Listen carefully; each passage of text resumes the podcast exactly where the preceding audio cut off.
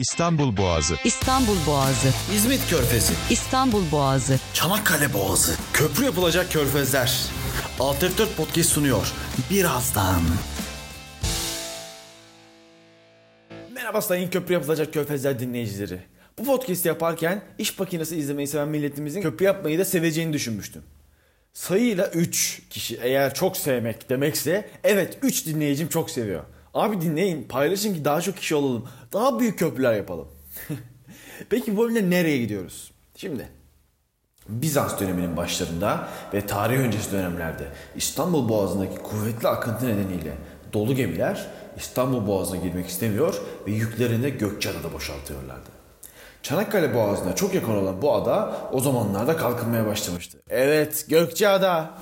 Sayın ve sevgili hükümetimiz 2010 yılında açtığı Gökçeada Havalimanı ile buraya yapacağı yatırımların sinyalini vermiş ve yerli halkta büyük bir köprü beklentisine girmişti. Köprü, köprü, köprü, köprü. Ama havalimanını açtıktan 3 ay sonra tarifeli uçuşları kapattılar. Yani köprüyü de öyle kapatmasınlar birkaç ay sonra. Güzergahı açıklıyorum. Çanakkale Yarımadası'nın Alçıtepe köyünden başlayacak olan köprü Gökçeada'da İncekum plajının ilerisinde çıkıntılı kumlar var. Kumlar orada tepeler var. Oraya kadar gelecek. E böyle zor bir yere köprü yapılacaksa eğer zemin işlerinde bu kardeşinize verin. Yani bu zemin iyileştirme falan var şimdi orada suyun üstüne kumun üstüne iş yapılacak. Neyse ben de kalkayım değil mi ya? 18 kilometre uzunluğu ile delillere destek olacak bu köprü Gökçeada'ya feribotla 1,5 saat olan geçiş süresini 15 dakikaya indirecek. Ya ben bu köprüyü yapsam bana oy verirler mi acaba? Parası neyse verelim. Biliyorsunuz Gökçeada Yunanistan ile sorunlar yaşadığımız ve birçok konuda yasak bölge olan bir yer. Bu köprüyü yapacak olursak eğer Ege Denizi'ndeki egemenliğimizi iyice sağlamlaştıracağız.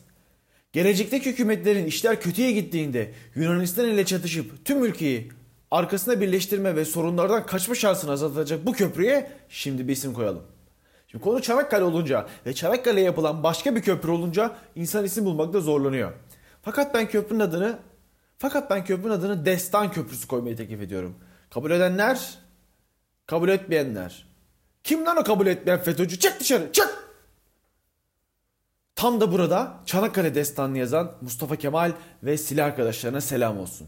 Bir sonraki bölümde görüşmek üzere. Sağlıcakla kalın.